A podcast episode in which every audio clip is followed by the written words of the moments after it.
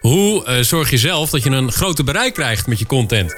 Dus meer luisteraars, meer kijkers, meer lezers voor de content die je maakt. Het gaat erover in deze aflevering van de Petje.af podcast. En dat doen we in een interview met een hele, hele toffe gast. Al twintig jaar lang is hij super succesvol als online ondernemer. Online marketing, dat is zo'n beetje zijn tweede naam. Hij kan misschien een tikkeltje commercieel overkomen voor jou als contentmaker. Maar probeer ervoor open te staan. En dan weet ik zeker dat je er iets aan gaat hebben. Dit is het gesprek met Ilko de Boer. En wij zijn bij Ilko gekomen omdat hij zelf een van de allereerste petje-afnemers was van uh, Wilde Haren, de podcast. Natuurlijk een van onze content creators. En uh, logische eerste vraag aan Ilko is dan natuurlijk ook uh, hoe hij daarbij gekomen is. Volgens mij was ik een podcast van hun aan het luisteren en ik denk dit is echt een dope podcast. Mm-hmm. Of een dope episode. Yeah.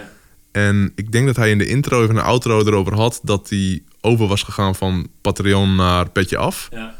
En toen dacht ik, oh, even checken wat het is. Ja. En uh, omdat ik zelf ook wel gewoon into software en zo ben. Ik denk, ja, even kijken wat, uh, waarom. En, uh, en toen dacht ik, ja, fuck it. Weet je, let's go. En toen heb ik inderdaad dat gedaan. En, en nu, nu doneer ik een een bedrag per episode die ze doen. Ja. En, 500 euro per aflevering. Nou, die optie, die optie, die optie was er niet. Oh, oké. Maar ik heb wel de, de, duurste optie genomen. Oh, dat wel. Ja, okay, ja. ja. Ah, dat kunnen we zo nakijken. Hè? Ja, kijk maar. Uh, Voor mij was het de duurste een tientje per episode. Ja, het zou best kunnen. En daar, uh, daar zit ik op. Maar dat is echt, ik, nou ja, dat is, dat is, uh, als het 20 euro was, had ik al 20 euro gedaan. Ja, ja. Maar is het dan iets wat je dan vaak checkt? Of is dat toevallig dat je tegenkomt? Of even qua hoe nou is het natuurlijk bij jou, omdat je interesse ook ligt in online uh, marketing, dat je zo had van nee, dat gaan we doen. Nee, maar ik bedoel, ik, ik ga niet uh, zomaar uh, de hele tijd een tientje betalen voor iets wat me niet boeit. Nee. Weet je, het is niet omdat ik denk, oh, dat is een tof software, ik ga die softwarebedrijf nee, geld geven. Okay. Het was echt omdat zij gewoon een, een dope podcast hebben. Ja. En dat ik dat gewoon waardeer. En, en ik vind wel dat, ik vind dat mensen wel wat, wat, wat meer waarde mogen geven aan mensen die toffe dingen doen of zo. En daarom vind ik jullie software tool ook zo vet. Weet je, je, je, geeft letterlijk creators de mogelijkheid om, uh, ja, om waardering te, te krijgen. En, maar ook om uh, fans de waardering te uiten. Ja. Dus je kunt een like geven of een tweet doen of wat dan ook. Of je kunt inderdaad een, een van een euro of een tientje doen. En, uh, dus ik vind, het een, ik vind het een tof initiatief. Ah, cool. Thanks. Ja, nou is het niet zo dat wij iedereen gaan interviewen die spetje heeft. oh. oh dat, eh, dat wel echt omdat... Uh, ja, weet je, wat ik zei, we kwamen jou tegen dachten... hé, hey, ja, vet, Ilko de Boer. Dat, uh, die weet heel veel van ondernemen en online. online marketing, dat is een beetje hetzelfde als Ilko de Boer volgens mij. Hmm. dus ik vind het wel tof om te kijken van... hé, hey, hoe kunnen we jouw kennis, hoe, kan je, ja, hoe kunnen we die gebruiken voor content creators... om groei te creëren en om groter te worden. Want dat is volgens mij, natuurlijk als je creator bent, het ding wat je nodig hebt, is dat je een publiek krijgt, waardoor je uiteindelijk dus weer via petje af uh, donaties kan ontvangen. Ja. Um, kun je eens iets vertellen over hoe jij uh, daar ooit mee begonnen bent? Jij bent ook ooit op nul begonnen natuurlijk. Ja, nee, ik ben in. Uh, ik ben opgegroeid in Friesland. En uh, nou, daar was gewoon letterlijk waar ik ben opgegroeid in Drachten. Er was gewoon nul ondernemerschap om me heen. Je had een supermarkt had je en dat was het wel ongeveer. En ehm, ik had altijd om een ondernemer gedachten vanaf jongs af aan. Alleen uh, ja, dat, dat kon niet echt ergens heen. Ik ben op mijn uh, 14e, 15e was ik DJ geworden. En dan ging ik mixtapes maken. Dan ging ik die mixtapes ging verkopen in de buurt. Maar ja, dat, dat, er waren ook tien keer per koppen die dat wilden kopen. En dan hield het ook wel mee op, zeg maar. En uh, dus ik had allemaal kleine hosteltjes en ik deed van alles en nog wat. Uh, maar het was nooit iets serieus. En toen in 99 moest ik voor mijn studie moest ik een, uh, een laptop kopen. Was niet verplicht, maar wel noodzakelijk. Dus ik had een laptop gekocht voor 5000 gulden. Dat was een mega, mega investering toen. Ik betaalde de helft, mijn ouders betaalden de helft. En daarmee kon je op het internet. En, uh, en uh, ik verzamelde toen al heel veel LP's. Dus ik was helemaal into hip-hop LP's. En ik ging naar allemaal uh, platenbeurzen, rommelmarkten, tweedehands platenwinkels. Ik, ik, ik was er goed in om ze in te kopen. Dus gemiddeld kocht ze in voor ongeveer drie gulden toen in de guldentijd nog. En, um, en op een gegeven moment op een zondagmiddag had ik iets van ik, had een flinke collectie, maar ik had iets van 100 LP's die ik of niet meer voelde of dubbel had. En ik dacht, weet je wat? Ik ga eens gewoon proberen op dat internet te zetten. En toen was Marktplaats voor mij nog redelijk onbekend. Ik had nog nooit iets met Marktplaats gedaan. Ik had een Word-documentje gemaakt met 100 LP's erop gezet, of 100 uh, titels erop. Ik had bijgezet 12 gulden per stuk. En uh, ik zet het op, uh, op Marktplaats, simpele advertentie met... Uh, ik heb 100 hip-hop LP's te koop. Als je interesse hebt, stuur me een mailtje en dan stuur ik je een lijstje op, een Word-documentje. Word en die zondagmiddag verkocht ik meer dan 40 hip-hop LP's van 12 gulden per stuk. Dus ik verdiende 500 gulden in de middag. En toen was mijn, leven gewoon veranderd. Ik was rijk. Ja. Weet je? En, uh, en, um, ja, en toen, toen was het echt van oké, dit, dit betekent gewoon dat ik, want ik werkte in een supermarkt en ik was een taxichauffeur in de weekend. Ik deed alles eraan om een beetje geld te verdienen. Maar toen, ja, toen ging bij mij gewoon een knop om van wauw, ik kan gewoon, ik noem het dan poen met je passie, geld verdienen met iets wat ik vet vind om te doen. En toen was die hip-hop LP's, vond ik gewoon hartstikke vet. En, ehm, en toen ben ik all in gegaan. En toen ben ik uh, als een bezetene gewoon heel Nederland leeg gaan kopen qua hip-hop collecties. Mhm. Dus ik reed heel Nederland altijd door om, uh, om partijtjes op te kopen. En later werd het Duitsland, reed ik echt heel Duitsland door. Echt ook dat je gewoon naar de andere kant van Duitsland rijdt en overnacht in je auto in de kofferbak, zeg maar, om een uurtje te slapen om weer verder te kunnen rijden om platencollecties op te kopen. En uh, die ben ik toen via Marktplaats gaan verkopen. Later via uh, um, een webwinkel. Dus in 2000 had ik mijn eerste webwinkel. Heette toen recordbuddy.com. En uh, dat was de eerste Nederlandse hip-hop LP-winkel. En misschien ook wel een van de eerste in, in de wereld eigenlijk. Want er bestond toen eigenlijk nog helemaal niet zo heel veel. En ik had ook klanten over, over de hele wereld. En ehm, ja, dat was gewoon hartstikke dik. En toen op een gegeven moment kwam ik achter, achter eBay. Want ik, ik, wat ik zei, ik reed door heel Europa om die LP's te kopen. Was super bewerkelijk en lastig en irritant. En, en toen kwam ik achter eBay en toen geloofde ik gewoon niet wat ik zag. Ik zag gewoon van, je kon daar gewoon partijen kopen. En makkelijk. En goedkoper ook nog dan in Europa. En uh, dus toen ook mijn eerste collectie gekocht via, via eBay uh, Amerika. En ja, dat verkocht ineens gewoon via als een malle. En ik heb dat iets van zeven jaar gedaan. En, uh, en uh, daar, daarmee is alles begonnen. en vanuit daar, toen, dus dat heb ik een jaar of vier, vijf gedaan, totdat ik. Uh, dus ik heb het zeven jaar in totaal gedaan, maar bij de vierde, vijfde jaar dacht ik: oké, nu moet ik misschien het ondernemerschap het serieus, nog serieuzer gaan nemen. Ja. En, uh, en toen ben ik ook softwarebedrijven gaan starten. Dus in 2005, nee, ja, 2005 zijn we eNormal gestart. Dat is een e-mail marketingbedrijf. Kun je e-mail marketing mee doen. Uh, bestaat nu ook al 14 jaar. In 2006, in 2005 begon ik ook met het verkopen van e-books. Ik was de eerste in Nederland, uh, of de tweede in Nederland moet ik zeggen, uh, die uh, e-books verkocht. Dus ik, mijn eerste e-book was een e-book over hoe je geld kon verdienen op eBay. Want ik had dat vijf jaar gedaan. Ik was een powerseller op eBay, zo heette dat. Ja, ja. En ik denk, ja, ik weet er echt veel van, want ik verkocht al mijn concurrenten eruit. Ja. Um, en dus dat ben ik toen gaan verkopen. Maar ja, er was in Nederland nog niet een platform om e-books mee te verkopen. Dus Ideal bestond toen net, of net niet. Mm -hmm. voor mij 2006 dat het uitkwam. En toen hadden wij een tool gemaakt wat we toen nodig hadden. En dat heette, wat in Amerika heet het Clickbank. Dat is een bedrijf waarmee je ja, digitale producten kunt verkopen en betaling kunt ontvangen. En dat je dan automatisch die digitale producten kunt, uh, kunt leveren. En in Nederland hadden we dat niet. En we hadden geen uh, ja, Nederlanders toen helemaal betaalde niemand met creditcard. Nee. Dus toen hebben we in een paar dagen tijd hebben we PayPro gebouwd. En um, en PayPro, ja, in drie, vier dagen was het werkende. En konden we dus betaling ontvangen via Ideal en PayPal. Omdat mensen dan automatisch een e-book konden downloaden. En toen is alles, ja. die combinatie met informatiemarketing. Dus verkoop van informatie. Dus e-books en online programma's en dat soort dingen. Met die softwarebedrijven die ik ernaast heb opgebouwd. Dat is een beetje de basis van de business geworden. Ja, grappig, want eigenlijk uh, dat verhaal met PayPro is natuurlijk eigenlijk wat wij met Petje Af er zijn ook wel Amerikaanse partijen. Ik hoor creditcard vallen. Nou, dat is ook wel een, een van de redenen dat wij Petje Af zijn begonnen. Ja, dat, uh... nee, ik, uh, ik, ik had even op jullie website gekeken inderdaad. En inderdaad, dat, uh, jullie hebben zo'n vergelijkingsstukje... Ja, het verschil ja. tussen Patreon en, en Petje Af. En, en eigenlijk is dat wel vergelijkbaar met PayPro...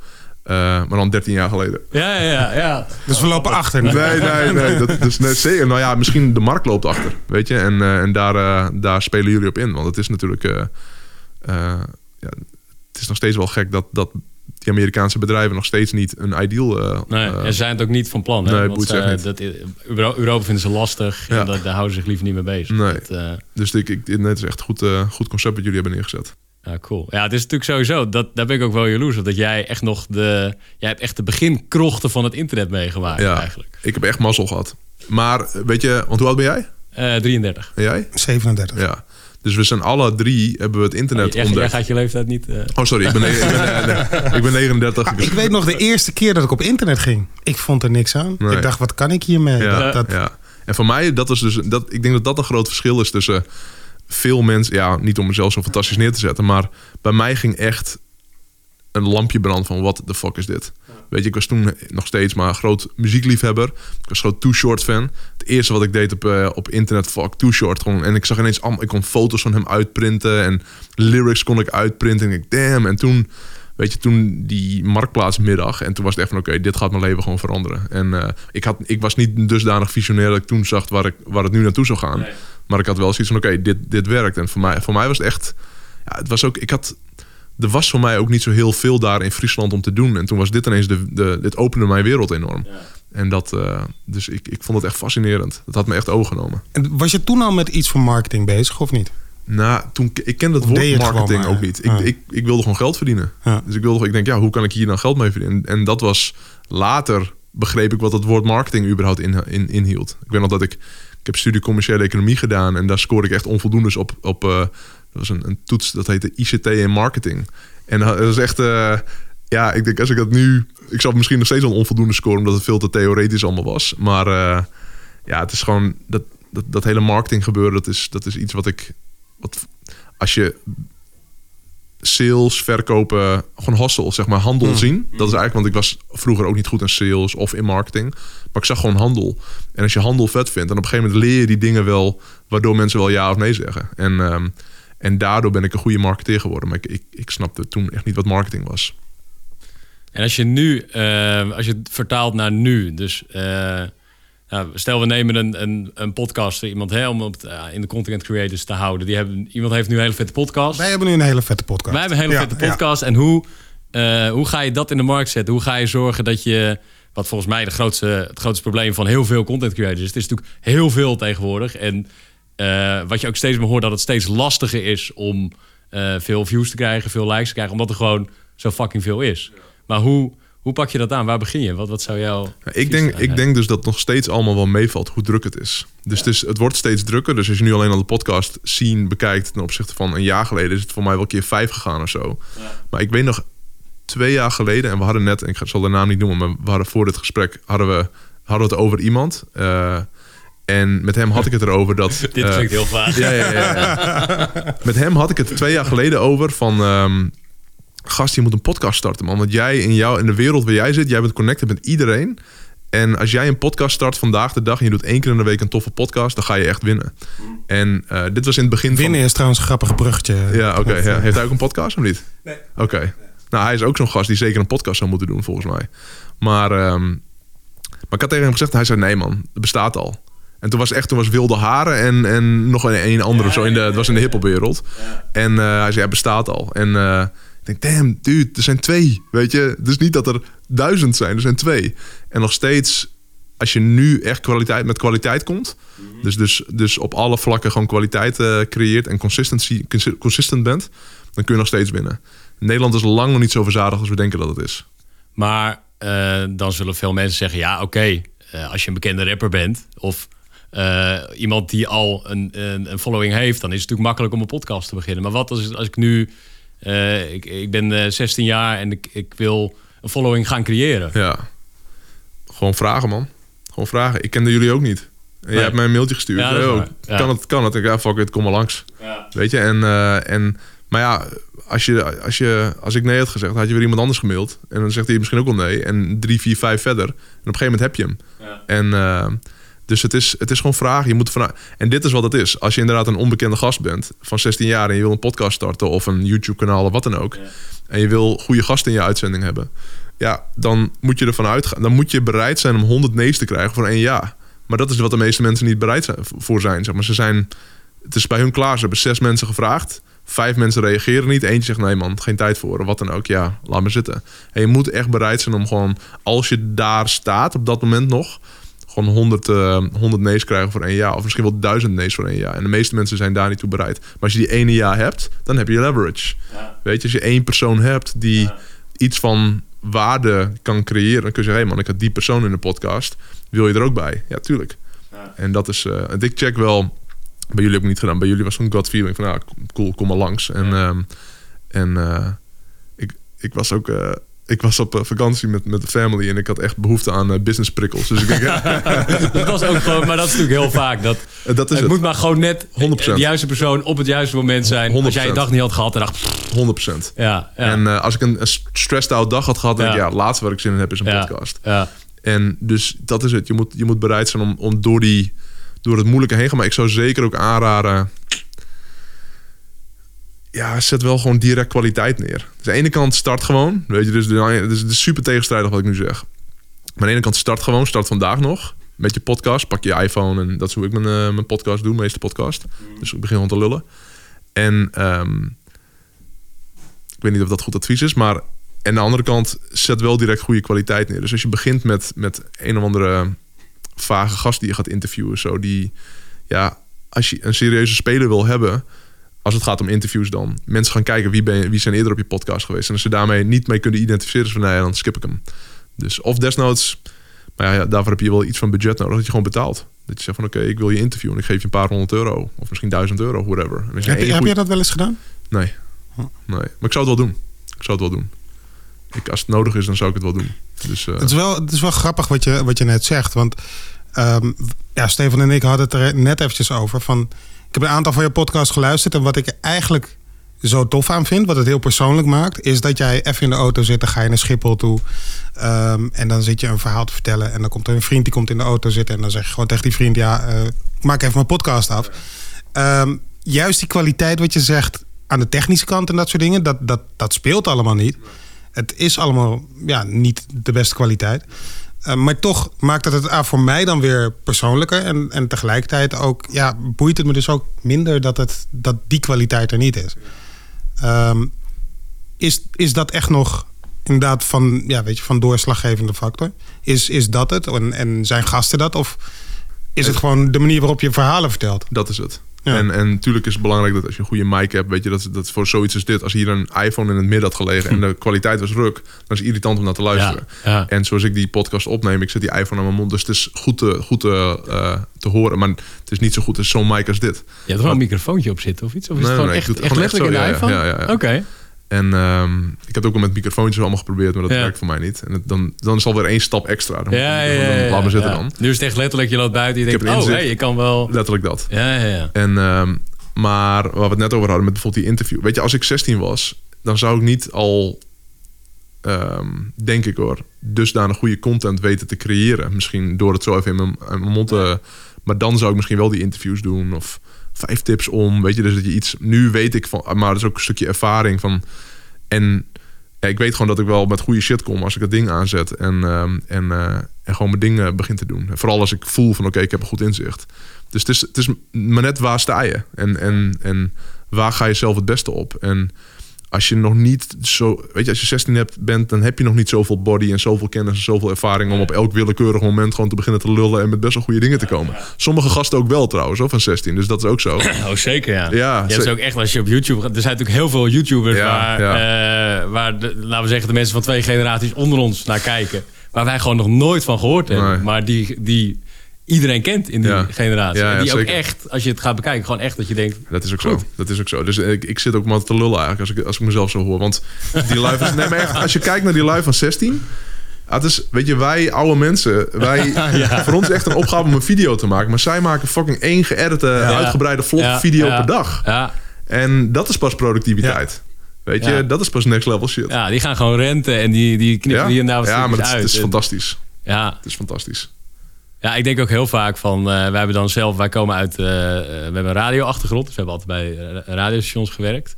En ik ben echt wel jaloers op gasten die nu 16, 17, 18 zijn of zo, weet je. Ik was echt niet meer een bandje gaan sturen naar, eh naar 538 of zo, weet je. Dan ga je gewoon lekker online en je kan maken wat je wil. Dat is het. Je Dat, bouwt je eigen ding. Ja, ja. Je bent niet meer afhankelijk van inderdaad het bandje wat je moet opsturen. Nee, precies. En dus, dus mogelijkheden zijn gewoon onbeperkt. Ja. Nee, het is een super vette tijd. Ja, en ik denk dat het ook wel gewoon. eh eh, wat jij zegt, je gewoon beginnen, maar ook weer niet. Maar ik denk ook dat het juist is. Tuurlijk moet je gewoon beginnen, maar je moet ook wel weer. Want wat jij zegt over eh, Daniel, over van dat jij eigenlijk dat gewoon maar met een iPhone op straat doet. Ehm, dat is natuurlijk, dat is gewoon jouw concept. Dus dan kan het. Ja. En dan is het ook, weet je, dat, dat wat jij doet zou juist helemaal niet leuk zijn als jij hier in de podcaststudio gaat zitten. Nee. En want dan is Klopt. Dus ik denk dat, dat je gewoon heel, juist heel goed moet nadenken over wat je gaat maken. Ja. En, eh, en het weet wat het idee erachter is. En dan moet je maar gewoon beginnen. En mensen gaan mailen. En dan schrikken dat Ilko de Boer ineens ja zegt. En denk fuck, dit hebben we nog nooit gedaan. Het is ook echt waardeloos tot nu toe al hoor. Ja, ja. Shit, man. ik begin nu een beetje eh, te, hoe zeg je dat? Te bekoelen. Dus Oké. ik denk van, oh ja, nou, nu, eh, nu is het oké. Ja. Maar goed, We zijn pas een half uur bezig. Hey, het is ook mijn eerste keer. Kom op, hé. Ehm, ja, en, en dan, dan is natuurlijk de, de volgende stap van... eh, eh, eh, en dat is natuurlijk waar Petje Af komt kijken. eh, dat je, ja, dan, dan doe je dat. Maar dan op een gegeven moment moet je ook nog je huur betalen. Ehm, en wij merken dat mensen het heel moeilijk vinden om eh, die commerciële boodschap in hun content te verwerken. Ja. Hoe zie jij dat? ja, dat is wel een belangrijk onderdeel. Ja. En het is ook moeilijk. Ja, eh, als je het moeilijk vindt. Dus, ehm, en de meeste content creators die vinden het echt fucking moeilijk. Want ehm, ja, ze zijn wie ze zijn en vervolgens moeten ze commercieel gaan doen. En, eh, en dat vinden ze lastig. En, en, en wat ik zeg, heel veel content creators hebben daar gewoon een afkeer van. Alleen ik denk dat als je wel, maar ja, ik ben een commerciële rakker. Als je wel die skill tot je gaat nemen en dat gaat leren. Als je weet hoe je iets kunt verkopen. En dat bijvoorbeeld ook via audio of video of op andere vormen kunt doen. Ja, dat verandert gewoon alles voor je. Weet je, dus als jij in staat bent om niet alleen goede content te maken, maar ook een close te kunnen creëren, zodat mensen iets bij je gaan kopen. In dit geval dan een, eh, membership. Ehm, ja, dan gaat alles voor je veranderen. Want als jij, weet ik veel, 600 euro met je content doet versus 6000 euro met je content doet, dat is letterlijk gewoon één boodschap kan het verschil zijn. Dus dat je één goed stuk hebt wat converteert naar een membership, dat kan het verschil zijn. Dus aan je hele content verander je niks, maar je doet één goede pitch, bijvoorbeeld in, in het begin of aan het einde van een podcast of met video's of whatever. eh, kan het verschil zijn tussen een 600 euro per maand of 6000 euro per maand. Wat voor iemand van 16 of 18 of 20 echt een complete gamechanger is.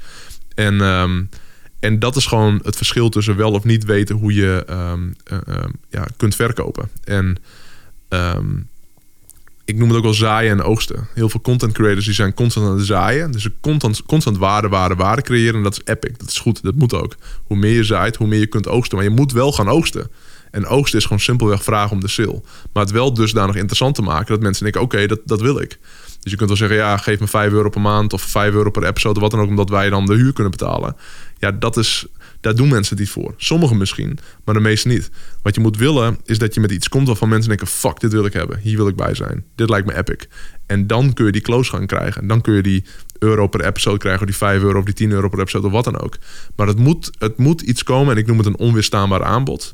Dat je een aanbod maakt waarvan mensen echt denken: van fuck, dit wil ik hebben. Ook vind ik het moeilijk om 5 euro per maand te betalen of 10 euro per maand te betalen. Maar het moet iets zijn waarvan mensen echt het craven. Denken van fuck, dit wil ik echt. Dat, dat gevoel, dat als je dat kunt creëren als content creator, dan, eh, ja, dan heb je een gouden toekomst. Maar de meeste content creators doen het niet, zijn er bang voor. En ik denk als je daar één keer overheen stapt. Want wat er gaat gebeuren, als je een content creator, die is de hele dag door bezig met wat voor feedback krijg ik.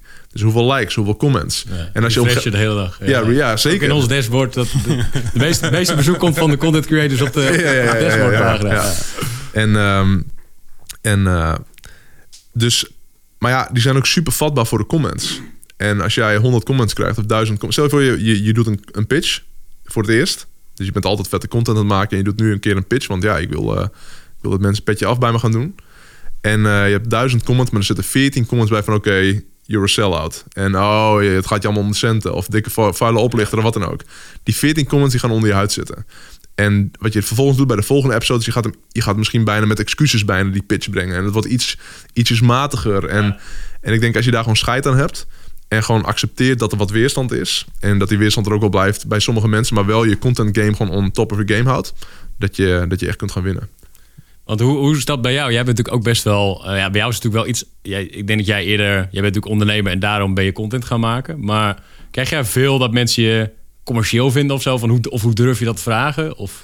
Um, ja, het is bij mij wel, want mijn doelgroep zijn ook ondernemers. Dus ja. dat, dat, dat maakt wel iets van een verschil. Tuurlijk krijg ik dat, uh, krijg ik dat wel te horen van. Uh, want ja, ik, ik vind marketing en sales vind ik ook gewoon. Dat is ook echt mijn game. Weet je, dat, is, dat is ook waar ik gewoon. Uh, ja, waar ik hartstikke goed ook in ben. En, um, en dat is ook wat ik andere mensen leer. Ik leer ook andere mensen hoe ze marketing en sales kunnen doen.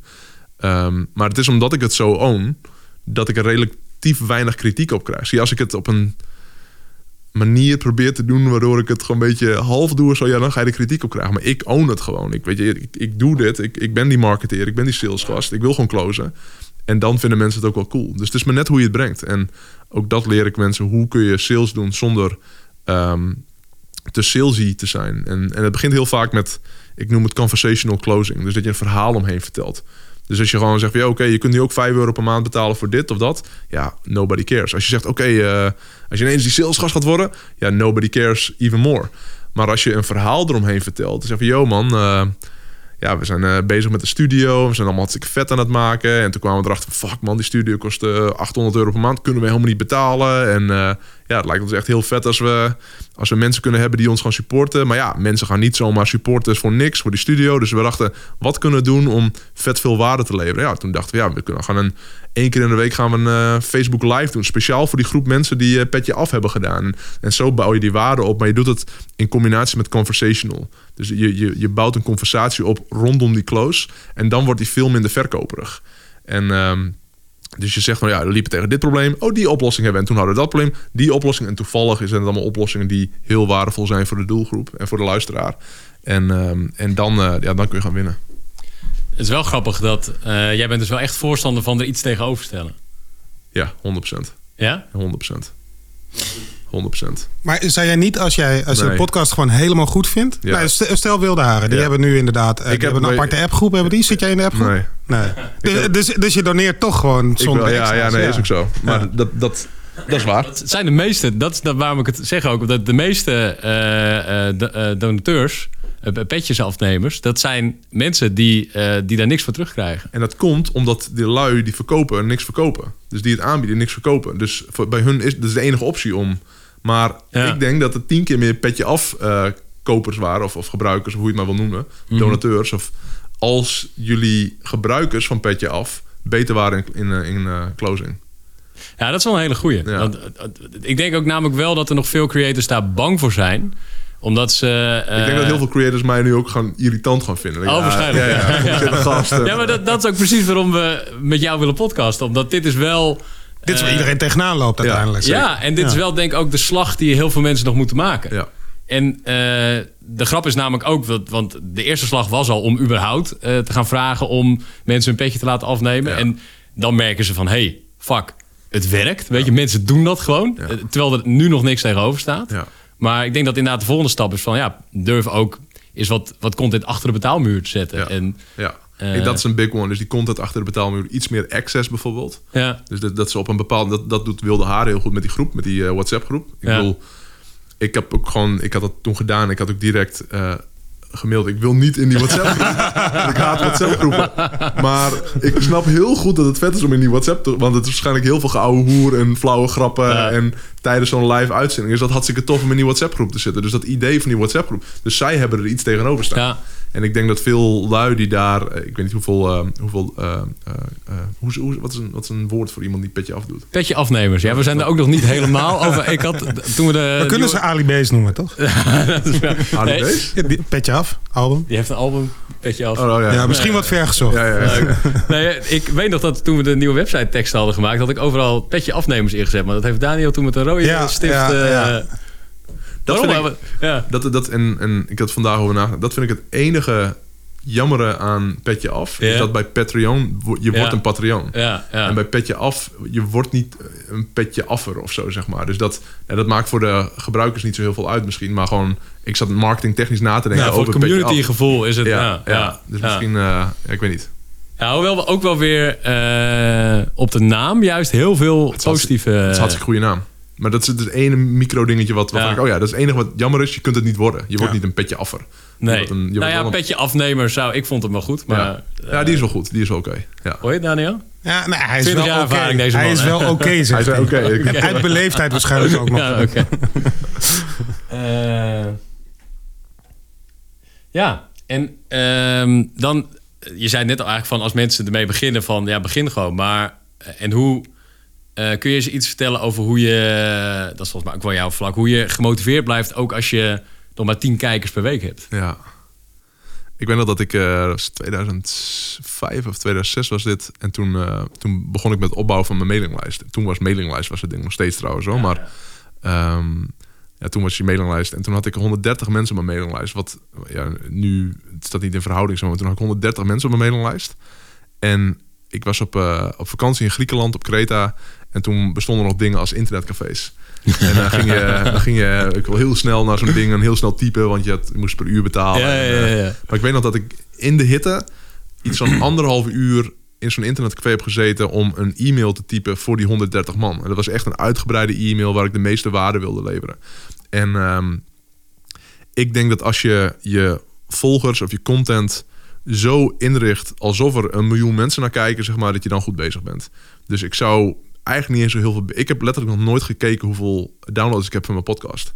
Want ik wil mijn podcast doen omdat ik het wil doen, zeg maar. Omdat ik die content wil creëren. En natuurlijk krijg ik heel veel berichten en, en, en boodschappen van mensen. Maar ik heb nog nooit de statistieken gekeken. Want ik wil gewoon real blijven. En ik wil gewoon waarde blijven creëren. En ik denk dat wat heel krachtig is als content creator... is dat je die statistieken gewoon helemaal loslaat, man. En of grotendeels loslaat. Tuurlijk kun je wel kijken wat werkt en waar gaan mensen goed op. Um, maar dat je echt vanuit jezelf gaat kijken... hoe kan ik gewoon de meeste waarde leveren? Hoe kan ik mijn beste, mijn beste zelf geven, zeg maar, bij deze content? En als dat je focus is, dan blijf je real, dan blijf je authentiek en dan ga je wel groeien. En ik denk, als je te veel kijkt van oké, hoe krijg ik meer views? Of oh fuck, ik krijg maar 10 views of wat dan ook. Ja, 10 views, dat zijn wel 10 echte mensen. Die, die ochtends ook wakker worden en een, een, een Die er bewust voor kiezen. Ja, en naar jou kijken. En dus, dus het zijn 10 human beings die, eh, die een eigen leven leiden. En die 10, ja, die kunnen ervoor zorgen dat er 12 worden of 15 worden. En dus ik, ik, eh, ik zou die statistieken eerste jaar gewoon eigenlijk tuurlijk check je het, want je, tuurlijk ga je checken. Maar ik zou er niet van, ehm, ik zou er niet te veel betekenis aan geven. Maar wanneer kan je daar een conclusie uittrekken? Want ik, ik weet je, als jij na vijf jaar nog steeds op 10 staat, of op 13 dan, ja.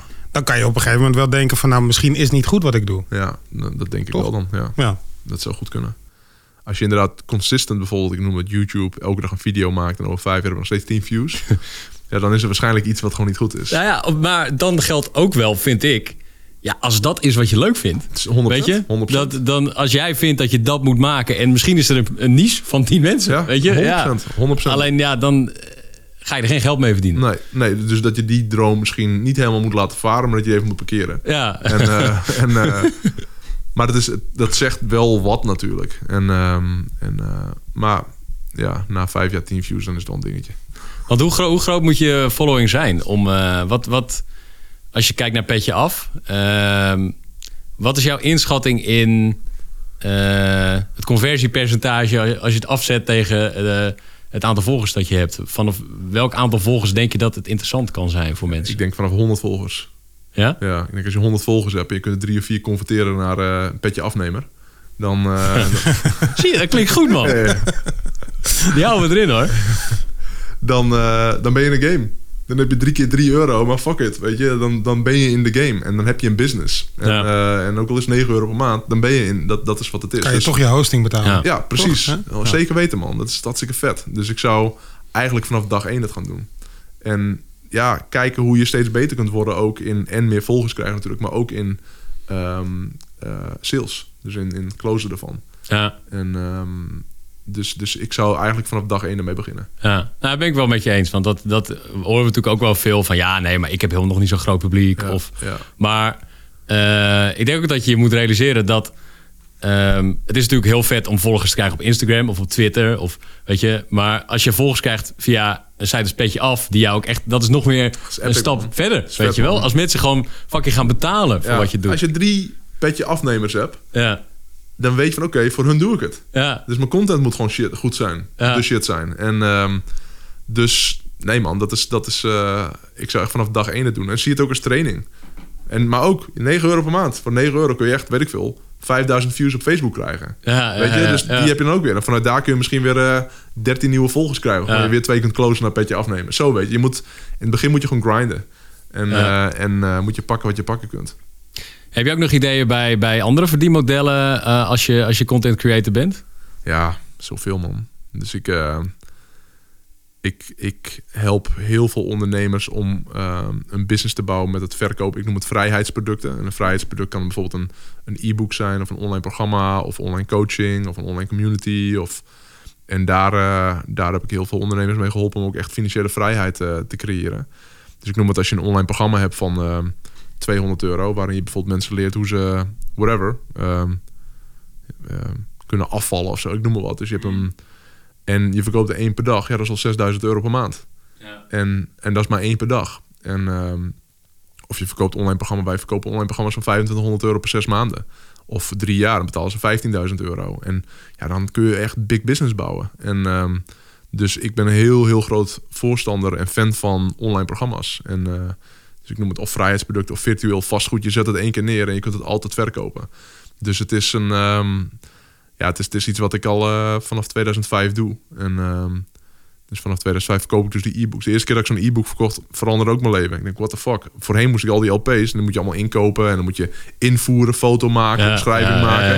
ja, dan is het helemaal dramatisch als iemand koopt, want dan moet je hem uit die platenkast halen, moet je hem in een doos doen, moet je naar het postkantoor. Ja, En dan, eh, ja, vertel me, ik heb een webshop gehad ook. Dus, oh ja, ja. En, eh, maar met een e-book, mijn eerste e-book verkocht ik in 2005 voor 17 euro. En iemand betaalde me 17 euro en ik hoefde niks meer te doen. Ik denk, fuck, die 17 euro is gewoon van mij. Gewoon, ik hoef niks meer te doen. En die persoon die het heeft gekocht, ik ken hem niet. Ik hoef er niks meer mee. Dat, dat is echt het verschil bijna tussen klanten en kopers of zo. Zeg maar. Een klant, daar moet je allemaal dingen mee doen. Mhm. En de koper, die koopt gewoon. En dat is wat het is. En dat is toen, viel bij mij ook dat kwartje. En dat ben ik de afgelopen 14 jaar gaan uitbouwen naar allemaal verschillende online programma's. En, eh, en dat, dat is, eh, ja, dat is een, een, een- ja, ik vind het meest briljante verdienmodel ever om online informatie te verkopen. En wat jullie doen, is, is een afgeleide daarvan.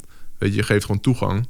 Of je nou 10 petje afnemers hebt of 130, maakt niet zo heel veel uit qua werkzaamheden die je moet verrichten. Je moet content maken, je moet ze toegang geven. En, ehm, en natuurlijk, als, eh, als je bijvoorbeeld zo'n WhatsApp-groep hebt wat, eh, wat wilde haren heeft, ja, dan, dan als je echt naar eh, honderden deelnemers gaat, ja, dan moet je misschien kijken hoe kun je dat op of een andere op. Maar ja, dat zie je dan wel weer. Weet je, dus eh, het, het aanbieden en verkopen van online informatie is, is, is het achtste wereldwonder. ja. Dus echt, eh, Nou, het is eigenlijk wat jij natuurlijk altijd eh, via winst.nl ook eh, gedaan hebt inderdaad. Is dat, dat is eigenlijk een beetje de... eh Petje af is eigenlijk hetzelfde, maar dan doet iedereen het eigenlijk andersom. Zo zou je het volgens mij kunnen zien. Omdat om zo'n... Eerst maken mensen, in jouw geval maken mensen een programma... en dan gaan ze content maken om het programma te verkopen. ja. Maar mensen die, content creators nu, gewoon die Ja. eventueel via Petje afwerken... die maken content. Ja. En die zouden dus eigenlijk ook daar aan de achterkant... ook nog een programma kunnen gaan verkopen. Ja, ik denk dat jullie doelgroep eh, veel jonger is dan mijn doelgroep. Dus jullie doelgroep, denk ik hoor, dat is een beetje een aanname. Of jullie Ja. potentiële doelgroep is...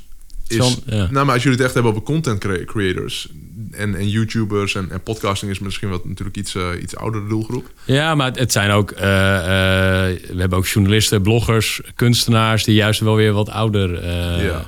zijn. Ja. En we hebben... Jens is een van onze grootste. Dat is ook wel redelijk oudere doelgroep. Ja, nee, dat, is, ook, dat is ook zo. Maar, het- dat is wel een interessante doelgroep in die zin... ook voor deze podcast. Omdat als je... echt voor de beginners, weet je Als je nog Ja. moet beginnen. Ja. Dat vind ik ook wel ja. interessant. Om, eh, maar goed, ja. Ja, nee, dus ik denk als je, als je petje afnemers kunt krijgen, kun je ook online programma's verkopen. En andersom ook. Dus als je online programma's eh, verkoopt, kun je ook petje afnemers krijgen. En ehm, dus het is maar net wat je aanbiedt en hoe je het aanbiedt. En, en beide zijn super interessant. En beide is het, weet je, bij, bij petje afnemers zal het inderdaad vaak zijn access. Dus dat ze meer access krijgen, of denk ik hoor, ze aannemen. Ja, ja. Aanname. Ehm, maar bij online programma's is het, eh, ja, is het meer content wat ze krijgen. Maar kunnen ook communities en zo zijn. Ja, of, of bijeenkomsten. Dus Ja, eigenlijk, eigenlijk is het gewoon wat petje af is ook, zit ik nu te denken. Eigenlijk is zo'n online programma... is natuurlijk die, 100%. die, die access van... eh, Petje, petje af is eigenlijk het technische vehikel zeg maar, wat nodig is om iets Ja. te leveren. ja, En, en, en het is de positionering die jullie misschien nu hebben. Ook 100% aanname hoor. Maar dat, dat het is voor content creators. En, maar uiteindelijk is het gewoon een soort met van betaalsysteem. Zeg, maar, Ja. dat mensen nodig hebben om... ehm, om eh, ja. Nou ja, onze, onze missie is ook om, eh, om nu te beginnen bij content creators. Maar, en dat is echt heel groot gedacht. En ik begrijp ook wel dat het nu niet realistisch is. Maar onze, onze gedachte is wel van, ja, weet je, we beginnen nu met content creators. Maar waarom zou het niet kunnen werken voor eh, eh, mensen die in een appartementencomplex wonen... en die met z'n allen één buurvrouw betalen omdat zij iedere week de galerij schoonmaakt? super, Weet je? super, Daar zou het ook voor kunnen. super. En dan is het bijna, als je het zo gaat bekijken, is het bijna de, de Uber voor de arbeidsmarkt. Ja. Weet je, dat, ik snap dat dat heel groot is, Ja. maar nou ja, dat is, vind ik wel een. eh, maar goed, dat is eigenlijk een, eh, een heel ander verhaal. Maar Maar dat is ook het tof aan jullie naam, petje af. Want je, Ja. geeft- je, je doet je petje af voor iemand. En, Ja. eh, dus dat is, het is gewoon top. Of je Ja. zelf je petje af en iemand gooit wat in. Het is met hoe je het bekijkt, maar het is, het is top. ja, ja. cool. Ehm, en over media in het algemeen, kun jij iets. je bent dan supporter nu van Petje Afnemer. Van Wilde Haren. We gaan hem er wel inhouden hoor, Petje Afnemer. Ja, we kunnen er niet meer omheen nu. eh. Maar is het, wat, wat is jouw. eh, kun jij eens een. eh, gewoon interessant om eens te kijken wat jouw visie daarop is? Een, een, eh, een beeld geven van wat jouw mediaconsumptie is door, een- door een gemiddelde week heen. Ik ben echt heel anders dan, eh, dan het gemiddelde. Heel goed. Ja, maar dat is. Maar ik ben ook een, ik ben extreem, zeg maar, in dingen. En ehm, dus mijn mediaconsumptie is echt minimaal. Dus ik, eh, ik heb dit nog niet. eh, niet eh, nou ja, ik heb de afgelopen 80 dagen volgens mij heb ik geen één YouTube-video gezien en ik heb geen één. Ik hoor het in je podcast. Oké, ja. ja. Dus ik, ik ben super bewust juist van wat ik wel tot me krijg en wat ik niet tot me krijg. En dat is. ehm, dus vandaag ben ik misschien in totaal een half uur op het internet geweest. En het is nu ehm, half acht, s'avonds. En dus ik, eh, de eerste keer dat ik vandaag op het internet kwam, was rond één uur vanmiddag. Even een kwartiertje. Dus mijn, de, ik consumeer heel weinig, maar ik produceer heel veel. En, ehm, en dat is zeg maar ook het, ja, dat is wat er voor nodig is als je een beetje succesvol wil worden vandaag de dag. Maar het is zo makkelijk en zo vanzelfsprekend eigenlijk om de hele dag door informatie tot je te nemen. Dus ik, ik minimaal, eh, ehm, minimaal content krijg binnen. Maar wat ik wel luister zijn podcasts. En, eh, en dat doe ik dan tussen de, tussen de bedrijven door. En als ik op weet ik veel, onderweg ben of als ik een eitje aan het bakken ben of dat soort dingen. Ook niet de hele dag door hoor. Maar ik ben gewoon, ehm, wat ik zeg, ik ben daar heel extreem in. Van, eh, ehm, ik ben daar gewoon heel bewust van. Wat, wat laat ik wel tot me en wat niet. En, ehm, en ook daar help ik mensen mee om van die fucking verslaving af te komen van eh, social media en content en informatie. En, eh, Maar je leert er tegelijkertijd ook weer een hoop van. Ja. Ik bedoel, ik, ik begin mijn dag altijd met het lezen van een stuk of vijf, zes nieuwsbrieven. ja, Eh, en de artikelen die daar dan weer aan, aan, aan linken. Nou, daar, daar, dan heb ik al het idee van, oh, ik heb nu alweer dingen geleerd vandaag. Nog Ja. voordat ik aan, echt aan het werk Ja. ga. ja, Eh, maar dat is wel een proces wat eigenlijk ook gewoon de hele dag doorgaat. Ja. Dat als ik even een moment heb, ja. eh, dan wil ik dat weer, weer checken. Ja, ja. Ja, zo is voor iedereen. eh, ik, voor mij is het, ik vind het echt belangrijk om mijn gedachten puur te houden. En omdat ik ook veel creëer, dat ik juist niks, geen prikkels tot me krijg. Dus als ik, weet ik veel, eh 10 minuten op Instagram hang of eh, zes YouTube-video's bekijk, dan zijn mijn gedachten niet meer zo puur. En dan zijn ze al dusdanig beïnvloed en dat mijn content of de keuzes die ik maak, dat die ook alweer beïnvloed zijn, zeg maar. En ik wil juist, maar dat is een fase van mij nu waar ik nu in zit. eh, dat ik, ik wil echt vol op output zitten. En ik hoef echt geen enkele informatie meer in mijn hoofd te krijgen. Want ik heb nog zoveel wat ik moet maken. Dus dat ik gewoon letterlijk... ik- er is niks wat ik nu nog in mijn hoofd moet stoppen om meer output te creëren. Ik heb nog output voor, voor een jaar of zo. Of nou, we zeggen drie, vier, vijf maanden. Wat ik daar de hele dag door zou kunnen creëren. En tot die tijd is het allemaal afleiding. Dus, wat ik, dus ik, ik ja. Raad je dat mensen aan? Om, om het op deze manier ook te doen? Want Eh, ik raad het mensen aan als ze, als ze ambitieus zijn en als ze echt serieus stappen willen zetten en meer focus willen hebben en, eh, en meer willen bereiken. Dan raad ik het ze aan. Als je, ehm, als je er een beetje oké helemaal in zit en dat niet. Ik ben, er, ik ben ook een extreem, of niet extreem, maar ik ben echt een ambitieuze gast ook. En ik weet wat ik wil. En ja, alles wat dat in de weg zit, dat wil ik eigenlijk eruit halen, zeg maar. En ehm, dus voor mensen die ook zo'n beetje gek zijn, zeg maar, ja, hun raad ik het aan. Als je denkt, ik vind het gewoon, ik vind het allemaal chill, ik vind het allemaal relaxed, ik vind het allemaal leuk. En ja, doe dan, doe dan een lekker ding. Dus ik zeg tegen niemand, je moet niet op social media of je moet geen YouTube, dat zeg ik niet. Maar als je serieus dingen van plan bent, dan is het wel interessant om over na te denken oké, hoe is mijn consumptiegedrag, zeg maar, wanneer het gaat om social media en content. En soms is het ook lekker inderdaad om vijf, zes nieuwsbrieven te lezen... om even die prikkel te krijgen om even wakker te worden. Dat kan je een soort van koffie zijn, zeg maar, voor in de ochtend. Dat je even die, die prikkel krijgt en dat je daardoor aan de gang gaat. Als het voor je werkt, let's go, weet je. Maar ik merk bij mezelf dat als ik begin met consumeren in de dag... dan eh, en mijn gedachten zijn niet meer puur... en ik heb het gevoel... en ik ga vergelijken. Want ik, ik consumeer natuurlijk alleen maar van gasten die lekker bezig zijn... En dan denk ik, fuck man, zij zijn lekker bezig en ik heb al een half uur lopen aankutten. Zij zitten op een ander level, zeg maar. Ja, ja, Eh, dus die hele comparison game die is ook gewoon fucked Ja. up. Ehm, dus het is, het is me net... Het is ook maar net waar je bent en, en eh, als in van waar, welke fase zit je. En ja, voor sommige mensen kan het goed werken. Het heeft voor mij ook heel lang goed gewerkt. Ik weet voor mezelf nu dat ik, eh, dat ik denk, nee man, gewoon focus houden en knallen. En, eh, en alles wat er, ehm, wat er eh, ja, tussendoor komt, wat je kan afleiden, gewoon elimineren. Hij heeft het niet heel erg te maken ook met, met de keuze die je maakt. Net zoals wat Daniel zegt van... ik check die nieuwsbrieven, maar dat doe je wel bewust. En dat vind ik nog wel iets anders dan een uur lang op Instagram scrollen. Ja. En want je weet hoe het werkt als je op YouTube zit, als je Ja. op Instagram zit. Je bent- je- dan heb je op een gegeven moment is de vrije wil weg. Hè? Dan heb je geen Nieuwsbrief is een heel meer. ander verhaal dan, eh, Ja. dan Instagram. Weet je, nieuws- Ja, ik doe het op Instagram ook wel. Hoor. Ja, daar, neem ik, daar neem ik ook maar wel het is mijn zo momentjes lekker. voor. Het is ja. zo lekker, maar ik, weet je... Ja, en en ik, het, het- voor mij is het juist wat, wat jij net aangeeft over, eh, over dat je dan inderdaad gasten die lekker bezig zijn, dat je dan denkt: shit, ik zit hier te lamlullen. Voor mij is het juist ook wel weer. Wat zeg je? Motivatie. Ja, precies. ja. Weet je, dan, dan zie ik inderdaad iemand weer ergens op Bali zitten met Ja. zijn laptop. En dan denk ik, ja, godverdomme, Ja. dat had ik ook gewild. Ja, weet je? ja, ja, ja. Ja. Ja, maar ja, goed. Nee, ik snap helemaal wat je zegt. Ja. Ja. Ja. Ehm, Nog heel even over, over, de, over de mediaconsumptie. Hoor. Want eh, jij zegt het nu, maar is het ook niet... Want je hebt een gezin en je hebt een, een, een vrouw... en jullie hebben een gezinsleven, neem ik aan. Ja. Het gebeurt wel eens dat je om half acht eh, op de bank ploft... en dat dan het nieuws aanstaat, neem ik aan, toch? Eh, nieuws niet, maar wel Netflix of dat soort dingen. Helemaal geen tv? Wij, nee, we kijken eigenlijk Geen- geen tv. Nee. Ja. We hebben wel de tv aan, maar we kijken geen live tv. Ja, nee, precies. Niet de ouderwetse Nee, RTL 4's nee. eh, van deze wereld. Nee. Nee. Maar dat doet toch niemand meer? Nou, ik, ik, ja, ik, ja, sorry. Ik wil het niet hebt op mezelf betrekken. Ik heb, geen, ik heb geen tv, maar ik kijk dus altijd. Ik zorg altijd dat eh, als ik thuis ben, dat ik om acht uur mijn eten klaar heb. Eh, zodat ik ook gewoon om acht uur het nieuws kan kijken. Ja. Ga je nou vertellen dat jij het 8 uur journaal Ik kijkt? kijk het acht uur journaal. Ja, zeker. Ja, ja, ja. Ik ben ergens een burgerlul. hè? Nee, maar ja, je bent Maar- op de hoogte. Je weet wat Ja, nee, daar vind ik het ook wel weer belangrijk Ja. voor inderdaad. Ja. Dus ik zit eh, in dat opzicht denk ik in een ander, andere fase dan jij. Ehm, Ik check wel het nieuws, maar niet, eh, niet om acht uur achter de tv, zeg maar. Dus ik check elke dag wel what's going on in de wereld. Eh, maar ook daar ben ik nu heel extreem in. Het is echt...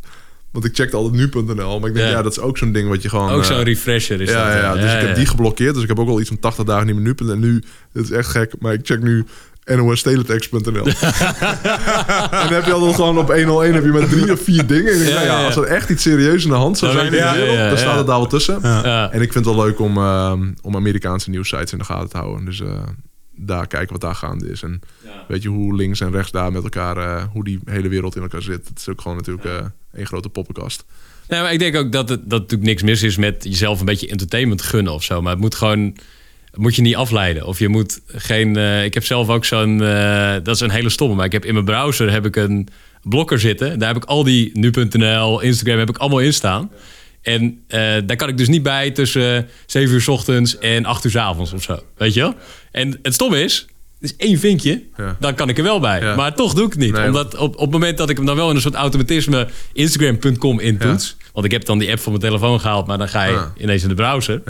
Dan zie je zo'n oma met zo'n vingertje Ja, van hé, dat mag niet. Die is heel goed. Ja, ik heb wat je wil stom je is- geen loser zijn. Nee, dus precies. Het dit is de tip van de, van de, van de podcast? Zeker. 100 Ja, Want het stomme is dat je namelijk eh, dan... Het is één eh, vinkje heb- en dan kan je hem wel zien. Maar dat, dan voel je inderdaad gewoon een loser. Dat je denkt, nee, oh, oh. Ik heb precies die app ook. En ik heb ook op mijn iPhone kun je gewoon in je, via toegestaande websites kun je gewoon inzetten. Ja, Dus dat, eh, maar ja, die ook. Ik heb ook die oma die dan eh, zegt van no, no, gaan we niet ja, ja die is mooi, hè? Ja, Eerst je huiswerk afmaken. Ja, ja, ja nee, maar zo het zegt ze inderdaad. Doe eens wat met je leven. Ja. En over die Eh. consumptie eh, nog. eh, hoe zie jij dat? Want er is natuurlijk in de afgelopen nou, 20 jaar bizar veel veranderd. Ehm, over vijf jaar, hoe, hoe zie jij dat dan? Dat men daarmee. Want het besef wat jij inderdaad nu geeft van je moet niet de hele tijd maar consumeren, consumeren, consumeren. Je moet ook gewoon af en toe een keer dat stopzetten. Ehm, ik denk dat veel meer mensen dat ook nog wel gaan krijgen. Dat ze het stop willen zetten. Ja, dat ze bewuster, dat ze zich weer ouderwets gaan vervelen, om het Ja. even zo te zeggen. Ja, of, en dus na willen, gaan weer willen gaan vervelen. Precies, ja. Want, want we vervelen ons niet meer. Nee, En vervelen is heel gezond. ja, ja. En dan komen ook de, de bigger breakthroughs en de grotere inzichten. Dus ik denk dat er, dat er zeker een shift gaande is van mensen die het willen. Ik vraag me wel af hoeveel mensen dat werk gaan doen. Omdat het zo verslavend is. Het zit zo in ons systeem. En het, is, het, wordt steeds lastiger gewoon om er vanaf te gaan. En ehm, dus het, het, ik denk het percentage dat het wil gaat steeds groter worden. En het percentage dat het doet, weet ik niet of dat veel groter gaat worden.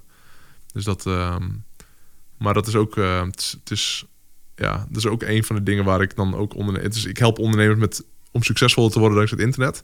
Ik heb echt een, ehm, een boek ook dat heet Succesvol dankzij het internet. Ik ben hem aan het vertalen nu en ik ben aan het nadenken over de titel. Ik ben twee minuten bezig met twee boeken. En één die heet waarschijnlijk Thank You, In- Thank you Internet. En de andere heet waarschijnlijk Fuck You Internet. En, eh, dus daar zit ik een beetje over dat is precies dit, Ja, toch? ja. Want dat is wel wat het is. Gewoon gebruik het zeg maar voor je, zodat je leven gewoon echt een stuk beter kan worden. Want het is gewoon zo. Als je, ja, er is, er is gewoon iets magisch aan dat je, het klinkt zo plat, maar dat je gewoon geld verdient via het internet. Dat is gewoon echt fantastische uitvinding. Dat je die vrijheid hebt, dat je kunt doen en laten wat je wil. En dat je gewoon kunt reizen en geen zorg hoeft te maken. En gewoon echt je leven kunt inrichten zoals je het wil. Dat is gewoon magic. En, en dat is een, een extreme. En dat je die andere extreme pakt van oké, en, en ik hou, ik heb ook nog daadwerkelijk gewoon een leven naast het internet. En, eh, en alles wat er tussenin zit, om dat zoveel mogelijk te, te blokken eigenlijk. Dat is, eh, dat is waar de magic zit, vind ik. Ja, het is, het is een blessing en het is een... eh, Curse. Ja. Ja, 100%. En dat als je die curse gewoon kunt, zoveel mogelijk kunt verminderen... en die blessing kunt opschalen, dan, dan, dan snap je hem. Dus eigenlijk is jouw business is de, de blessing opschalen en de curse 100%. tegenstaan. 100%. Ja. Ja. Weet je, ik, ik help ondernemers weer om hun vrijheid terug te claimen. En in de eerste jaren dat ik dit deed, was het inderdaad om ondernemers te helpen om gewoon meer geld te verdienen. Nu, de afgelopen jaren, is het veel meer om ze meer ruimte te geven en meer tijd te geven. En, eh, en als je die twee dingen kunt combineren, als je meer dan voldoende geld hebt en meer dan voldoende tijd hebt, ja, dan, dan, eh, dan heb je daarin gewoon de code gekraakt. En als je ook nog een beetje gezond kunt blijven, ja, dan, dan heb je hem helemaal goed. Ja. ja, ik denk dat dat, eh, om nog heel even terug te komen, dat hele social media ding. Ik denk dat het, dat is misschien heel controversieel om te zeggen, maar ik denk dat het over een paar jaar echt een soort nieuwe roken is of zo. Nee, maar serieus. Wacht even, Dat- Dus ik rook en ik zit op social Ja. media. En, nee, maar oh, dat, dat, dat, eh, Ja. dat, het is toch gestoord hoe mensen daar nu... En ik bedoel, mensen, ik doe er zelf ook aan mee. Maar dat hoe de focus en dat mensen de hele dag met een weet je, gezicht naar de mobiel toe zitten. En weet je hoe het leven veranderd is de afgelopen, eh, nou ja, vijf jaar? Echt niet meer dan dat. Ik denk het niet, man. Ik denk niet Nee? dat mensen het gaan zien als het nieuwe rook. Ja, een klein percentage. Dus, eh, maar niet zoals men naar stoppen met naar roken kijkt, zeg maar, overal. Het, is echt, en ik denk dat een groot, het grootste gedeelte van de mensen naar daarna kijkt, denk ik, ja, dat, dat, is- dat kun je gewoon niet meer doen of zo, zeg maar. Ja, ja. En, maar ik kan me niet voorstellen dat over vijf jaar 50% van de mensen denken, ja, dat social media is echt geweest, man, dat doe je toch niet meer. Kijk, ik denk Ja. ook, je je hebt ook nog wat aan social media. Ja, hè? klopt, ja. En zeg maar, roken heb je niks. Een sigaret is ook lekker, toch? Ja, ja, ja ik, dat Ja, zeg nee, ik als ik verslaafde. Weet je, maar dat is gewoon een slap excuus. Maar je wint niks met een sigaret. Ja, oké. Dus- Ja, goed. dus zo is simpel het- is dat. Misschien is het niet het sterkste deel van deze Nee, ja, podcast. nou ja, we- nee, maar het is wel, je hebt wel gelijk. Ik bedoel, met social media, ja, er zijn werelden die tot je komen, inzichten die je kunt krijgen. Het geeft je die dopamine kick, Ja, zeg maar. ja. Het, is, het, is, het, het doet heel veel. Dus ik, eh, nee, ik denk niet dat het een nieuwe, nieuwe rook is. Maar voor een klein percentage van de, van de high achievers misschien wel. Ja. Oké, heb je nog goede tips voor, voor podcasts die je volgt? Welke podcast volg je? Eh, de Ilke de Boer podcast. Nederlands en Engels, toch? Nederlands-Engels. En de Zielsverwante podcast. Dat doe ik samen met Dolly. En ehm, even kijken, welke podcast volg ik? Nou, ik vind Wilde Haar vind ik tof. Ja, Ik check niet alles hoor, maar... eh, ja dat is ook lang, hè? Ja, maar en dat vind ik ook tof. Ik bedoel, Ja, ja, ze dat gaan is zo cool eraan. Dus Ja, dat, eh, ja. Maar ik heb laatst die met, eh, met eh, Richard de Let geluisterd. Oh ja, die is cool. En vrijdag, eh, vrijdag is, zit Richard hier en, eh, voor, eh, voor mijn podcast. Ah, Oké, ik, eh, coole gast dat. Ja, maar dat is echt een fucking wandelende encyclopedie. Dat slaat nergens op. En, ehm, en eh, dus dat, eh, ik vind hun tof. Dus die check ik af en toe. Ehm, even denken, even graven. I Love Marketing podcast. Dat is van Joe Polish en Dean Jackson. Dat zijn twee vrienden van mij in Amerika. Dus die, eh, die check ik. Is dat interessant ook voor content creators in de zin van om beter te worden in, in verkopen? 100%, En- ja? 100%. Dat is denk ik wel de beste podcast die er is wanneer het gaat om marketing en sales. Denk ik, ja. En dat is van eh, ja, echt twee legendes ook uit de marketingwereld. Dus dat, eh, die hebben iets van 300 episodes met echt, eh, ja, met ook legendes. En, en elke, elke episode is echt vol met, vol met waarde. Dus ik zou daar gewoon beginnen bij episode 1. Episode 195 is de beste. Een interview is een hele interessante gast. dus, dus die vind ik tof. En even kijken. ehm, 10x Talk, dat is van Dan Sullivan. Die is ook goed. Dat is een beetje, dat is voor, ik denk voor de jonge, jonge honden niet, ja, niet meest spannend of sexy of zo, maar eh ja, is gewoon een briljante business eh, geest is dat. Dus die vind ik tof. Dus dat zijn een aantal die ik, eh, die ik check. Oké. Ja, cool. Welke check jij? Wilde haren vind ik cool. Eindbazen. Vind ik, eh, dat, dat, maar dat heb ik met iedere podcast. Hangt heel erg af van eh, de gast ook die er... Dit is eh, echt interessant, want ik, ik heb laatst heb ik ehm, een episode van hun gezien, een tijdje geleden, van hun met Emil Raterband. Ja. Heb je die gezien? Ja, dat heb ik een stukje. En- niet, die heb ik niet helemaal... Nee. En Ratelband is echt zo'n gast waar... nou ja, natuurlijk iedereen wat van vindt. En Ja. dat is ook logisch, weet je. Ja. Dat, dat hoort ook. Je Ja. hoort er ook wat van. En, eh, maar in die episode hoor ik gewoon hoeveel, hoeveel die man weet. En hoeveel goede ideeën die ook heeft. En heel crazy ideeën. Maar echt, die gast heeft echt fucking veel wijsheid. En die heeft echt tien levens ge- geleid.